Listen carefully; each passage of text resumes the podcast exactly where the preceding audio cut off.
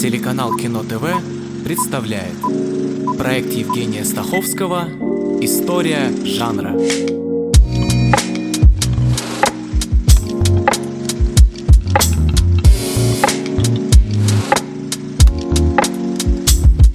Это вторая серия, говорим о фарсе, и сегодня вы узнаете, почему герой Гарольда Ллойда носит очки, сколько зарабатывал Макс Линдер и при чем тут комедия дель арте. Фарс, если выстраивать пирамиду, это не просто поджанр комедии, это поджанр поджанра. Комедия сама по себе довольно быстро стала разветвляться и сегодня почти отсутствует в чистом виде, по крайней мере, в кино. Конечно, можно пуститься в очень серьезные и длительные исследования относительно того, что такое вообще чистая комедия. Аристотель создавший структуру жанров, определял комедию как подражание худшим людям, но не во всей их порочности, а в смешном виде. То есть комедия – это история о людях хуже среднего, тогда как трагедия – история о людях лучше среднего.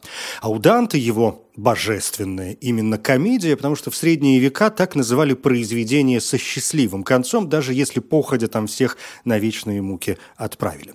В кинематографе в этом смысле полная прозрачность. Комедия – это все, что вызывает смех или, по крайней мере, призваны его вызывать. А дальше начинаются пункты. Первая ступень от э, комедии по пути к фарсу – это физическая комедия или телесная комедия, форма, в которой манипулируют телом. Как-то смешно манипулируют телом, и уже в зависимости от того, что именно вы делаете с телом, выстраивается следующее разделение на фарс, клоунаду, пантомиму, трюкачество. Иногда отдельно говорят о работе лицом, о работе с мимикой, но это не более чем вопрос э, классификации и терминологии. Мы не знаем, когда появилась физическая комедия, но уже совсем серьезно ее принято связывать с итальянской комедией «Дель арте», которая была очень популярна в Европе в XVI-XVIII веках. Одним из элементов комедии «Дель арте» стала буфанада. В переводе с итальянского «шутовство», «поясничанье». Помимо устойчивых персонажей – Пьеро, Орликин, Коломбина, Панталоны и так далее, легко узнаваемых выразительных костюмов, импровизации и общения с публикой, комедия «Дель арте» отличалась и по реквизиту. Например, по типу дубинки, известной как «баттачо», это хлопушка из двух деревянных досок, соединенных вместе на одном конце. При ударе батачо издает громкий хлопающий звук, так что кажется, что удар сильный, хотя на самом деле это не слишком больно так что актеры могли сколь угодно лупить друг друга, не причиняя особого ущерба и вызывая необходимый спецэффект.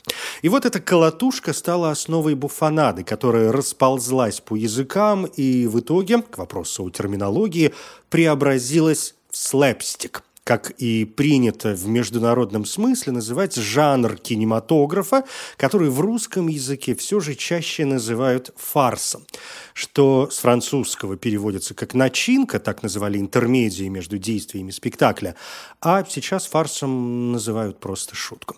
Последовательность совершенно понятна. С французским языком у России более тесные связи, чем с любым другим, так что я буду использовать слово «фарс» понимая, что речь о слэпстике.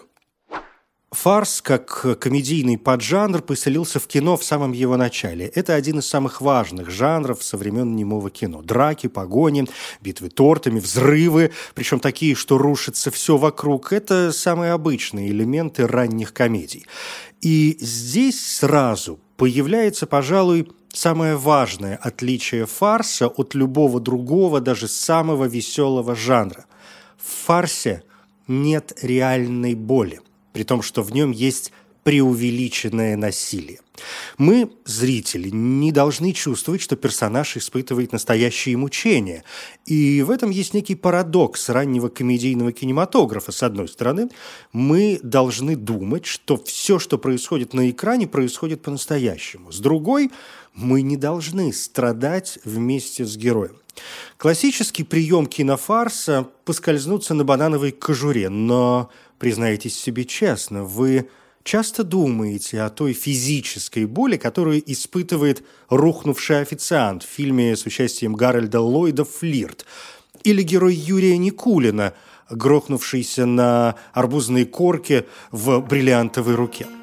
К слову, банановая кожура не случайно. На рубеже 19-20 веков бананы активно продвигались в США в качестве стритфуда, и кожура реально валялась повсюду. А Семен Семенович поскальзывается на арбузной корке, потому что Никулину никак не удавалось упасть на кожуре, а в Баку, где снимали эпизод, было полно арбузов тогда как бананы, естественно, в дефиците. Но и с арбузом у Никулина не вышло. В итоге его решили поберечь, чтобы он ненароком не получил травму, и Никулин в картине отыгрывает только момент падения, а момент поскальзывания, там крупный план на туфлю, устраивает Леонид Коневский, один из аптекарей. А потом смонтировали. А! Черт побери! Черт побери! Черт побери! А, черт побери! Фарс немого кино условно можно разделить на социальный и чисто развлекательный. Главные звезды – Чарли Чаплин, Бастер Китон, Гарольд Ллойд – представители социального фарса. В их фильмах присутствуют темы, которые, уж извините за пафос, кажутся вечными. Самый главный чаплинский образ, образ бродяги – это исследование жизни человека во враждебном мире. Это бедность, общественные ограничения, личные неудачи. Он Оборванец, но строит из себя джентльмена. С ним плохо обращаются, но он остается милым и добрым. Забавно, но именно фильм с простым названием «Бродяга» 1915 года стал первой картиной, где Чаплин отходит от чистого фарсового образа. Он начинает заботиться о других больше, чем о себе. К тому же здесь нет счастливого финала. Здесь вообще нет финала. То есть он есть, но это открытый финал. Бродяга приходит ниоткуда по дороге и уходит по дороге в никуда. Вся его жизнь – дорога. У Гарольда Ллойда очень многие ранние фильмы утеряны, но из того, что осталось, можно сделать вывод, что его первые работы – это зарисовки, где все только и делают, что ругаются и друг друга лупят, как, например, в серии об «Одиноком люке» режиссера Хэлла Роуча. 1916 год. Со временем Ллойд отойдет от подобных персонажей и создаст знаменитый образ очкарика. Это случилось после того, как Роуч заявил, что Гарольд слишком красив, чтобы сниматься в комедии без э, какого-либо грима, без э, какого-либо антуража. И чтобы создать своего нового персонажа, Ллойд надел очки без линз в роговой оправе, оставив при этом обычную одежду. И из, прямо скажем, не слишком интересного персонажа превратился в героя. И этим героем стал обычный человек, которому веришь, человек, совершающий поступки, человек, у которого есть чувства. В фильме «Бабушкин внучок» 1921 год он не может набраться смелости, чтобы начать ухаживать за понравившейся девушкой, а потом ловит преступника и добивается девушки. В картине «Безопасность приниже всего» 23 год, это там, где Гарольд висит над городом на стрелке часов, он никак не может добиться успеха в работе и не может признаться возлюбленной, что застрял внизу карьерной лестницы. И его опасный подъем по зданию – это, в общем, метафора человеческой жизни, трудный путь наверх, где его ждет приз, в данном случае в виде любви. Бастер Китон – звезда эксцентрики в шляпе канатье, человек, который никогда не смеется. Великое каменное лицо. На первый взгляд в его ролях нет никакого посыла, ни политического, ни идеологического, но он создает конфликты, которые на самом деле ему не принадлежат. Он их заложник. При этом, не намереваясь вмешиваться в конфликт, он показывает бессмысленность самого конфликта. Но и конфликты по мере течения времени развиваются. Допустим, дебют Китона в качестве режиссера картина 1920 года «Одна неделя». Молодожены получают на свадьбу сборный дом, который надо построить своими руками. Отвергнутый поклонник втихаря перенумеровывает упаковочные ящики. Жених изо всех сил пытается собрать дом, но из-за путаницы получается черт знает что с перекошенными стенами и входной дверью на втором этаже. Во время новоселья налетает буря, раскручивает дом и его обитателей как карусель. Потом выясняется, что дом построен не на том участке, его следует переместить. Дом ставят на бочки, но он застревает на железнодорожных путях.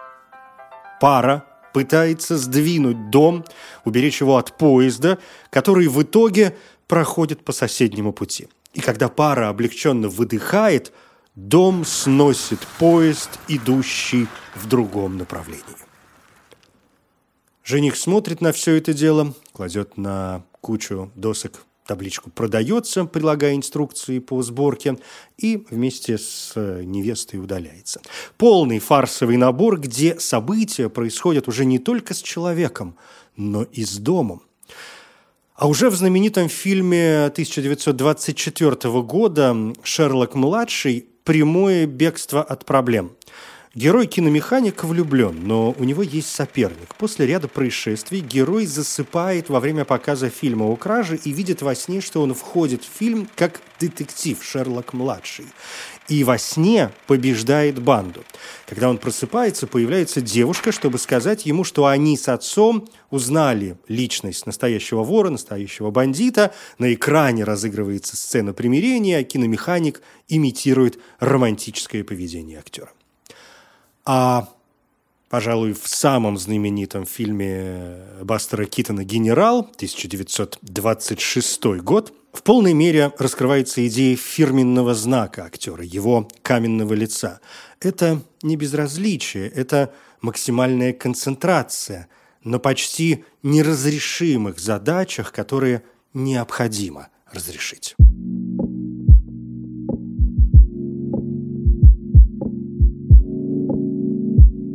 История жанра. Простой, бесхитростный, не социальный фарс чаще всего представлен не одним человеком, а группой, дуэтом, трио и так далее. Самый знаменитый дуэт – комики Бат Эббот и Лу Костелло, чьи работы на радио, в кино и на телевидении сделали их самой популярной комедийной командой 40-х, начала 50-х годов 20 -го века и самыми высокооплачиваемыми артистами в мире в период Второй мировой войны. Их дебют в кино – комедия 40 -го года «Одна ночь в тропиках», тропиках, а потом уже заигрывание с жанром детектива в картине «Кто это сделал» или с жанром ужасов в Эббот и Костелло встречают Франкенштейна, где они встречают не только Франкенштейна, но и Дракулу, и Человека-волка. Англичанин Стэн Лорел и американец Оливер Харди, начав карьеру в эпоху немого звука, успешно под звук перестроились. Поначалу они несколько раз появились в кино как отдельные персонажи, а потом, благодаря сотрудничеству все с тем же Хеллом Роучем, что называется, слились воедино. Их первым официальным фильмом была немая короткометражка «Надев штаны на Филиппа». Музыкальная шкатулка получила первый Оскар за лучший короткометражный фильм. Большой бизнес и Сыны пустыни спорят за звание лучшего фильма дуэта среди критиков, а Дети в стране игрушек Babes in Toyland постоянно показывают на американском телевидении в сезон Рождества. Лорел и Харди – это еще и смешные фразочки и запоминающаяся игра диалогов. Например, этюд «Скажи мне это еще раз» – «Tell me that again». Лорел рассказывает Харди какую-нибудь э, умную идею, а Харди отвечает «Скажи мне это еще раз». Затем Лорел пытается повторить эту же идею, но мгновенно забыв о ней, бормочет э, какую-то ерунду. И Харди, которому было трудно понять идею Лорела, когда она была четко выражена, прекрасно понимает новую запутанную версию. Tell me that again. Well, if, if you caught a fish, and whoever you sold it to, they wouldn't have to pay for it. Then the profits would go to the fish. If uh, Команда «Три балбеса» начинала как «Водевиль» и в итоге снялась в 220 картинах. Несмотря на то, что они обращались к низким жанрам, грубому, порой туалетному юмору, ряд их работ показывает проблемы времен Великой депрессии или подъема тоталитаризма в Европе, как в коротком метре 40-го года «Ты нацистский шпион», в фильме, высмеивающем Третий Рейх. Несмотря на то, что балбесам не хватает глубины, остроумия, такта, новаторства и того, что вообще называется большим искусством, некоторые полагают, что именно они были королями комедии на протяжении 50 лет. Да, комедии низкой, комедии непристойной, но не возвращаемся ли мы в этом смысле к вопросу, что такое вообще есть фарс? Совершенно невозможно вспомнить все имена, обозначить персонажей, произнести название фильмов, которые давно существуют именно как классика фарса. Но как обойти испанца Марселя Переса, известного как Робине? В 1910 году итальянский продюсер Артуро Амброзио обнаружил его в Париже и нанял для своей недавно созданной кинокомпании, чтобы конкурировать с уже всемирно известным комиком Андре Дидом, который снимался в фильмах, произведенных конкурирующей итало фильм.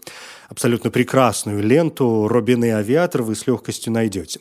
Ларри Семон по прозвищу Ридолини так э, успешно ударился в комедию, что в 20-е годы 20 -го века, благодаря своим фильмам, стал миллионером.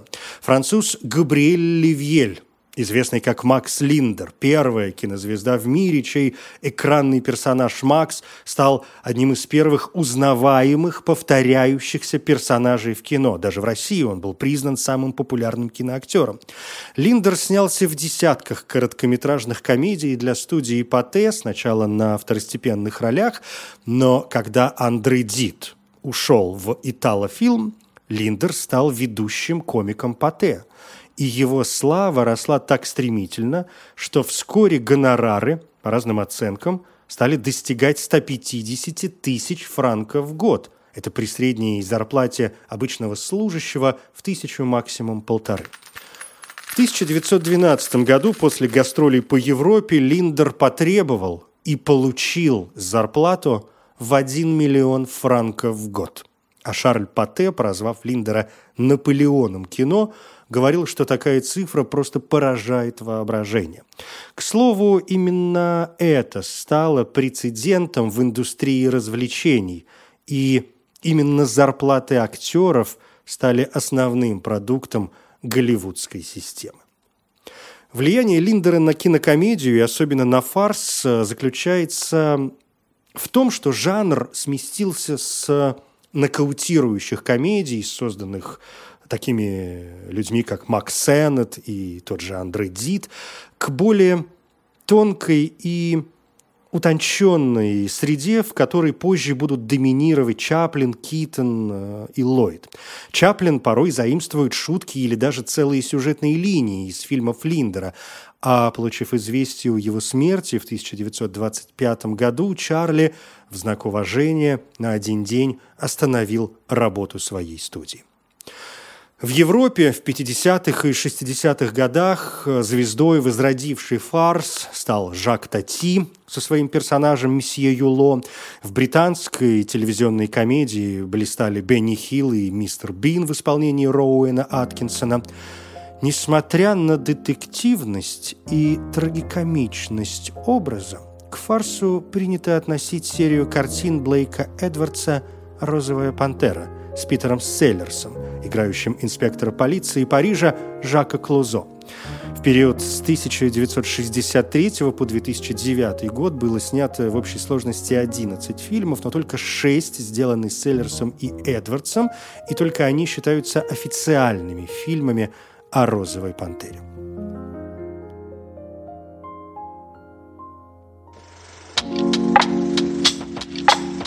Элементы фарса присутствуют и в первом фильме о Бэтмене 1966 года, и в научно-фантастической картине Вуди Аллена «Спящий». Стоит ли напоминать о работах труппы Монти Пайтон и фильмах Луи де Фюнеса, плюс, конечно, «Один дома», плюс тупой еще тупее. Из э, относительно недавнего я бы отметил «Смерть Сталина» Армандо Иануччи, 2017 год. Фильм, основанный на одноименном французском комиксе, показывает борьбу за власть, которая разразилась в Советском Союзе после смерти Сталина в марте 1953 года.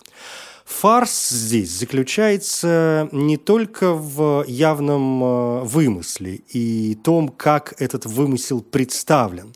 Эта итальянская колотушка, батачо, носится в воздухе и лупит всех подряд. Фарс – еще и в разразившемся скандале, в переносе экранной истории в реальный мир. То есть фарс выходит за рамки экрана, он проникает к нам сюда, к зрителям. Но есть ощущение, что те, кому фильм показался оскорбительным, сами стали персонажами фарса, поскользнувшимися на банановой кожуре. Армандо Иануччи заметил, что вообще странно понимать фильм как исторический и тем более документальный сюжет, вымышленный, но это вымысел, вдохновленный правдой о чувствах, которые люди испытывали в то время. И моя цель, сказал режиссер, заключалась в том, чтобы зрители испытали такую же агонию на самом низком эмоциональном уровне, какую испытывали люди во время сталинских чисток. Агонию, которая была тогда частью повседневной жизни.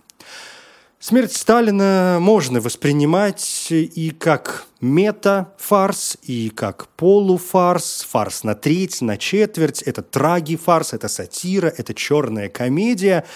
И в следующей серии как раз о том, сколько черноты может быть в комедии и есть ли вообще что-нибудь комедийное в чернухе. Я Евгений Стаховский. Спасибо.